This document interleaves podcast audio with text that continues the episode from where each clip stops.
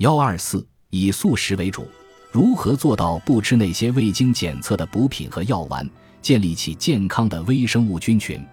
关键要多吃以植物为主、富含全谷物和复合碳水化合物的高纤维食物，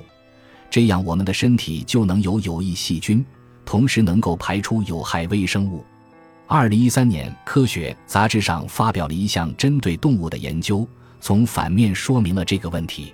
这项具有里程碑意义的研究发现，先给老鼠喂食标准的美国饮食，然后将健康的微生物菌群移植到老鼠肠道后，微生物菌群不会定植。三是因为这样的肠道环境不适合微生物菌群居住和成长。在众多饮食结构中，地中海饮食在健康和抗癌方面的优势最明显。大卫·瑟尔旺·施莱伯在其《每个人的战争》一书中也提到同样的观点。作为意大利人和美国人的儿子，我在二十世纪八十年代写过两本畅销的地中海食谱书籍，对蔬菜、橄榄油、全谷类和坚果的菜系情有独钟。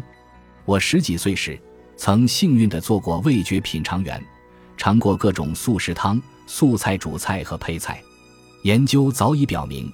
地中海饮食可降低心血管疾病和糖尿病的风险。最新研究表明，地中海饮食可能影响癌症风险，对大脑健康也有影响。二零一五年的一项研究分析了五千多名意大利女性的饮食习惯，发现最接近地中海饮食习惯的女性，子宫内膜癌症风险降低了 百分之五十七。 该研究也报告了量效关系，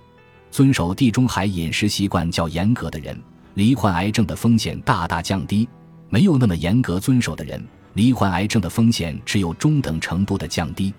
荷兰研究人员在二零一七年的一项研究发现，地中海饮食与绝经后乳腺癌的风险存在明显的关联。研究人员使用荷兰队列研究的数据，涉及六万两千多名女性，年龄介于五十五岁至六十九岁之间，追踪了她们二十年来的饮食和生活习惯。研究发现，食用地中海菜系的人比不食用地中海菜系的人，患雌激素受体阴性乳腺癌的风险降低约 百分之四十。 研究还发现，饮食习惯与地中海饮食习惯吻合度越高，患雌激素受体阳性和阴性乳腺癌的风险就越低。本集播放完毕，感谢您的收听，喜欢请订阅加关注，主页有更多精彩内容。